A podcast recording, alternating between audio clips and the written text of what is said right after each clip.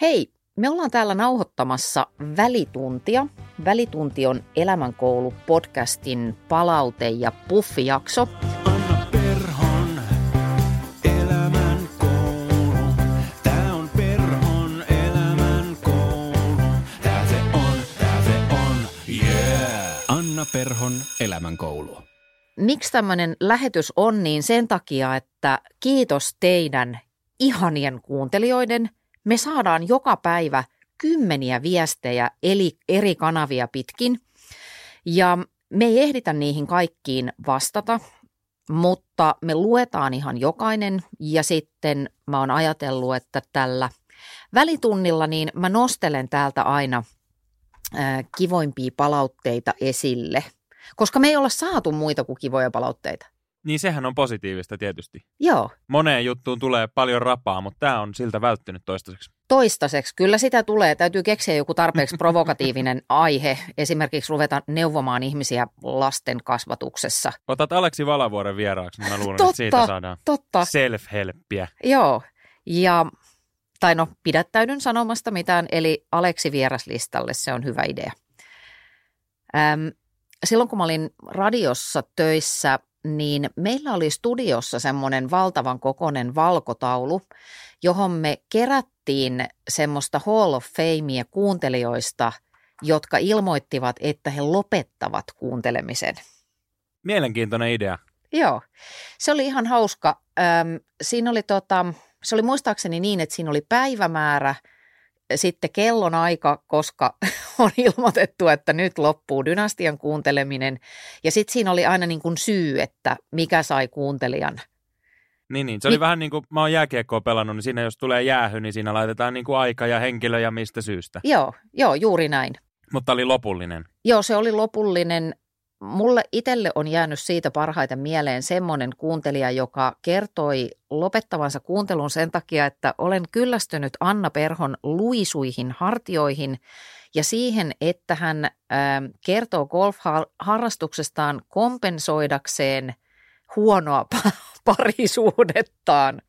Se oli musta mahtava analyysi. Etenkin noin hartiat tuohon radioon. Niin. Niin, se on vähän niin kuin Jorma Ollila haukuttiin, tai jotenkin Jorma Ollila luisut hartiat, niin minussa on siis tämmöistä suurnaisen ja suuren bisnesjohtajan vikaa, jos luisut hartiat liittyy siihen. Ei se välttämättä huonoa. Mm. No mut hei, mennäänpäs näihin palautteisiin. Ensinnäkin mä oon saanut nimettömältä henkilöltä pitkän viestin.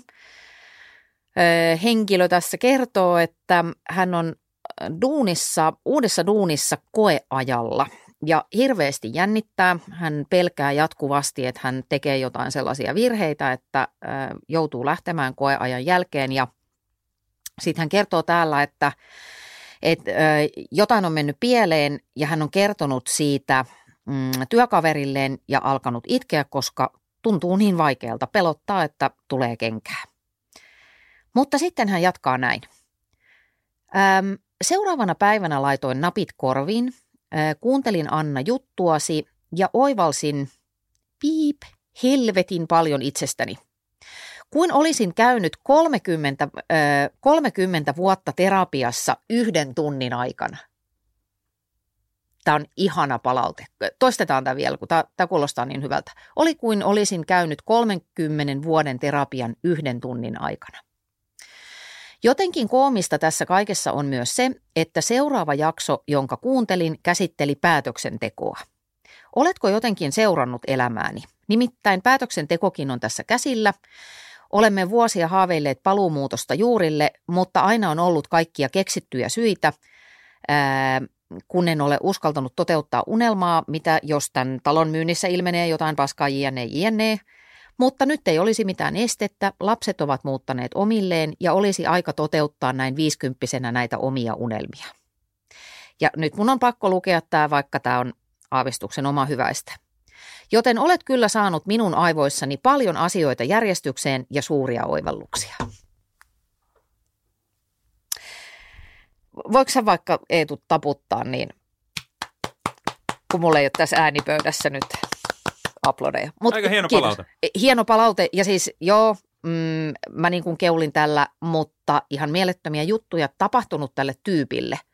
Ja itse asiassa, kuka ikinä oletkin, kun tässä ei näy nimeä, niin mä seuraan sua oikeasti, koska seuraava jaksohan tulee käsittelemään sitä, että jos kaikki asiat on ok, mutta silti on vähän semmoinen juttu tai fiilis, että tekisi mieli tehdä niin sanotusti jotain uutta tai vähän pelottavaa, niin siellä on hyvää kamaa sulle.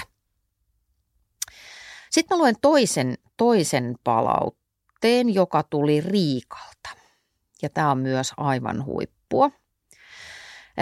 Riikka on myöskin kuunnellut tämän huijarisyndrooma-jakson ja hän kirjoittaa näin. Minun jakso iski johonkin niin syvälle, että meinasi itku tulla. Olen vuosia haaveillut sairaanhoitajan opinnoista, lähihoitajan työstä, kun haluaisin edetä uralla. Mutta olen ö, aina huijannut itseäni, kuinka surkea olen. Olen aina ollut koulussa huono, en minä mitään matikkaa osaa jne jne, eikä kukaan muu ole minulle niin sanonut muu kuin minä itse. Ö, toki juuri Tämä, että en tule millään tavalla akateemisesta perheestä ja malli on ollut se, että töitä pitää tehdä, että leivän saa pöytään ja siinä se. Tämän ja oman sisäisen huijarini takia olen vältellyt kouluun hakemista hittosoikoon kymmenen vuotta, mutta koulun haku alkaa 15.3. ja olen edelleen tähän päivään asti miettinyt, että mitä jos mä vaan on niin tyhmä ja kaikki nauraa mulle ja mä en osaa ja opi mitään, mutta nyt on viimeinen niitti ja haen hitto vieköön sinne kouluun, menen kohti sitä, mikä pelottaa ja yritän kääntää sisäisen huijarin puolelleni. Riikka, my woman. Riikka, sun on pakko, nyt kun sä jätät meidät tämmöisen cliffhangerin partaalle koko kuuntelijakunnan, niin sun on pakko kertoa meille, että E, ensinnäkään sä et voi nyt enää olla menemättä niihin kokeisiin, sä meet sinne, sit sä kerrot meille jossain viestissä, että miten sulle kävi, ja vaikka sä et pääsis nyt, niin sä pääset sinne ihan varmaan jonain kertana. Ah, tää on ihanaa. Tämän takia me tehdään tätä ohjelmaa. Tämä on mahtavaa ja mulle tuli hieno mielikuva, kun tämä on elämänkoulu, niin siitä luokkahuoneesta, missä sä puhut siellä edessä ja meillä on oli se sitten luokan näköinen tai minkä tahansa tilan näköinen, niin missä on nimenomaan oppilaita, jotka välillä itkee, välillä ne tekee tämmöisiä niin kuin suuria heureka-havaintoja, milloin Totta. mitäkin. Hieno mielikuva. Joo, ihanaa. Miten sä muuten itse näet, millainen luokkahuone tämä olisi tämä elämänkoulu? Onko tämä niin perinteinen koulu vai enemmän niin kuin kirkon tyyppinen saarnahuone vai? Okei, okay. toi. äh, tämä olisi semmoinen niin semmoinen Steiner-koulu, semmoinen, missä on kaikkea, niin kuin, siellä saa piirtää seinille ja e, istutaan jollain säkkituoleilla ja aika semmoista niin kuin epämuodollista, mutta sitten kenellekään ei ole kuitenkaan epäselvää, että who's the boss. Onko sulla joku sellainen kipparilakki vai minkälainen esiintymisasu? Joo, mulla on, tä, mulla on tämä kipparilakki tässä nimenomaan päässä ja tämä paita. Shit happens, mutta me jatketaan vaan eteenpäin. Mulla siis kuuntelijoille tiedoksi, niin mulla on kolitsi, jossa lukee shit happens. Olen perinnyt sen ystävättäreltäni Jenniltä ja hän osti sen vuonna, jolloin hän otti avioeron. Näin olen ymmärtänyt, mutta sitten kun hän pääsi siitä yli, niin hän antoi tämän minulle. Tosiaan siis näistä voidaan päätellä, että tämän ohjelman kuunteleminen on vähän vaarallista, koska sun elämä voi muuttua. Ja seuraavassa jaksossa mä käsittelen tämmöistä, tämmöistä aihetta, joka kiitos meidän kuuntelijoiden myöskin nousi mulle pöydälle. Eli mä sain viestin Minnalta, mutta mä oon saanut usealta muultakin kuuntelijalta sellaisen viestin, jossa pohditaan sitä, että äm, mitä jos en tiedä, mitä haluan. Ja näihin kaikkiin viesteihin on kytkeytynyt semmoinen lause, joka on mun mielestä maailman vaarallisin lause, tai ainakin yksi niistä. Kaikki on ihan okei, mutta en oikein tiedä, mitä haluan – Mä paneudun tähän ihan ok, miksi se on vaarallista siinä varsinaisessa jaksossa, mutta ehkä tälleen lyhyesti voin heittää, että niin kauan kun kaikki on ihan ok, niin sun ei tarvi muuttaa mitään ja sit voi tulla jonkunnäköinen ansa. Toki mä ymmärrän myöskin, että silloin tällöin on tilanteita, erityisesti nuoremmilla ihmisillä, kuten Eetulla täällä, että on vaan niin paljon vaihtoehtoja, Ja vielä niin paljon aikaa, kun ei vastaranta hahmotu niin kuin meikäläisellä, että, että siitä menee ehkä vähän sekaisin, että mihin mä nyt sitten rupeisin. Niin mites Eetu, onko sulla ollut tämmöisiä kohtia elämässä? On. On ollut hyvinkin just tommonen kohta. Silloin kun päätin lukion ja muistan istuneeni opintoohjaajan huoneessa ja ainakin siihen aikaan oli semmoinen sääntö, että johonkin piti hakea. Mä olin menossa sitten armeijaan ja jotta sain ne jotkut päivärahat, niin oli pitänyt hakea johonkin kouluun. Ja ei mulla ollut siis mitään hajua. Musta piti tulla NHL-jääkiekkoilija, mutta kaikki muut varattiin NHL ja muut lähinnä niin kuin illan tiskivuoroa. Voi. Niin sit mun piti keksiä, että mihin mä nyt tässä haen. Ei Mut mulla siis- ollut mitään. Py- pysähdytään tähän, kun mä en tunne sua vielä hirveän hyvin, mm. niin oliko ihan oikeasti niin, että sä ajattelit, että jääkiekko-ammattilaisuus voisi olla sun juttu? Joo, joo. Mä pelasin siis A-junnuihin asti, mä olin 19. Mä olin maalivahti, mä asuin Jyväskylässä ja meillä oli mun ikäisiä, meitä oli kolme. Ja ne kaksi muuta oikeasti varattiin NHL. Ja he pelaavat Mitä? työkseen. Toinen heistä on maailmanmestari ja toinen pelaa edelleen SM-liigassa ja Wow. itse asiassa molemmat pelaavat tällä hetkellä. Niin. Mutta kuitenkin. Ja mä en. Mä niin kuin siinä kohti huomasin, että okei, nyt tää ei niin kuin riitä. Raakaa. Se oli kova paikka, joo. Mä olin koko elämäni pelannut lätkää ja sitten lukio oli tulos päätökseen ja mä olin sen koulunkin, se oli urheilulukio, niin mä olin käynyt sen vähän sillä niin kuin, että kävin kaiken, mutta ei nyt ollut niin kuin mitään. Eikä mikään oikein kiinnostanut. Ja sitten me tämän Opon kanssa tultiin semmoiseen johtopäätökseen, että toi niin kuin, tommonen business voisi olla hyvä, että aina on hyvä tietää jotain rahasta. Ja hain sitten tradenomiksi ihan vaan sillä, että piti hakea johonkin. No sattui käymään niin, että mä pääsin sinne. No nyt mä oon sitten siellä koulussa ja siinä tapahtui sitten kaiken näköistä, enkä mä lopulta sitten sinne armeijankaan päätynyt. Niin sitten mä aloitin sen koulun ja ei mua se varsinaisesti kiinnostanut. Ja nyt kun tätä nauhoitamme maaliskuussa 2023, niin kaksi kuukautta sitten mun opinto-oikeus tuli päätökseen, eikä musta tullut tradenomia. Okei, no mikäs susta sitten on tullut? No musta on tullut tämmöinen niin mediaheppu Ja hyvin siis, pitkälti. Hyvin tyytyväinen on kyllä. joo, ja mä oon tyytyväinen asiakas. Mahtavaa. Mutta tämä on mahtava esimerkki siitä, että kun tavallaan jos olisit ollut vähän niin kuin arempi tai jotenkin nöyrempi tyyppi, niin sit sä olisit hinkannut sitä tradenomia, vaikkei se tunnu omalta jutulta. Ja sit no olisin mä niinku- hinkannutkin joo, mutta sitten siinä tuli kaiken näköisiä terveydellisiä käänteitä, että mä vähän putosin siitä koulusta muutenkin. Okei, okay. Ja sitten samaan aikaan, kun makasin sairaalasängyssä, niin löysin, että hei, on tämmöinen duuni, missä niinku kerrotaan tarinoita ja ollaan vaan niinku miellyttäviä. Mä huomasin, että tähän mulla voisi olla palikat. Tiedätkö, kun se Mitä? lätkähomma oli esimerkiksi aina ollut semmoinen, että mä olin hirveän kova tekee töitä. Mutta musta aina tuntuu, että mä oon niinku jonkun semmoisen luontaisen pykälän perässä. Ja se sitten realisoitu, kun muut varatti NHL ja mua ei, niin mä tajusin, että, että näillä ehkä oli jotain. Ja sitten mä rupesin Joo. miettimään, että mikä voisi olla semmoinen juttu, missä mulla voisi olla palikoita. Niin kuin luonnostaan. Joo, Ja sitten mä löysin, että on tää. toi on hirveän... Vitsi, miksi mä pyytänyt sua vieraksi siihen jaksoon? Koska tämä on ihan oppikirjanomaista. Kun mä sanon siellä torstain jakson jossain aika loppupuolella muistaakseni, koska mä siis nauhoitin sen viikonloppuna vaatekomerossa, niin Luonnollisesti. koska tällä rahalla saa tämmöisiä. Koska mulla oli vapaa päivä. Niin, koska sulla oli vapaa päivä. Niin mä sanon siellä loppupuolella äh, suurin piirtein näin, että, että jos ei ole niin kuin ihan selvillä se suunta, että okei, tätä mä haluan tehdä, niin seuraa jotain sellaista, joka kiinnostaa sua edes vähän. Jotain sellaista, mistä sä oot niin kuin vähän utelias. No, sua on kiinnostanut vähän tarinat ja mi- katsotaan, missä sä oot niin kuin nyt ja minne vielä pääsetkin. Toivottavasti et pitkään aikaan, koska mä haluan pitää sut panttivankina täällä studiossa tekemässä mun ohjelmaa, mutta siis Joo, näin. joo, kyllä. Mutta näin se menee. Ja sitten sit kun mä löysin sen jutun, niin sitten sit se lähti siitä koko ajan eteenpäin. Mutta meni, se meni siis niinku useampi vuosi, että mä kävin vähän sitä tradenomia ja sitten vähän aamulla en saattanutkaan jaksaa herätä tunnille. Joo.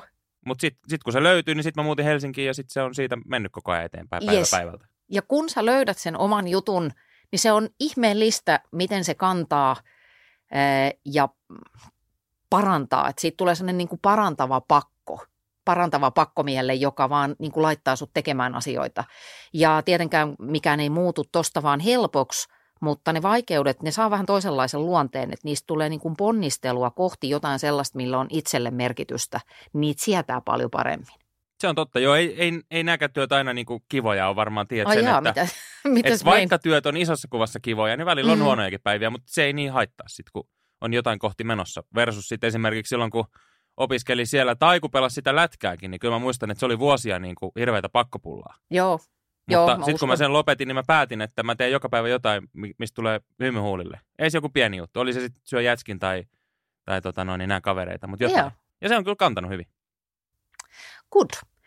Okei, eli tällä viikolla mä kertaan vielä kerran, ö, niin käsittelen sitä, että mitä jos en tiedä, mitä haluan, ja mitä jos kaikki asiat on ihan ok, mutta silti on vähän semmoinen fiilis, että mm, en mä oikein tiedä.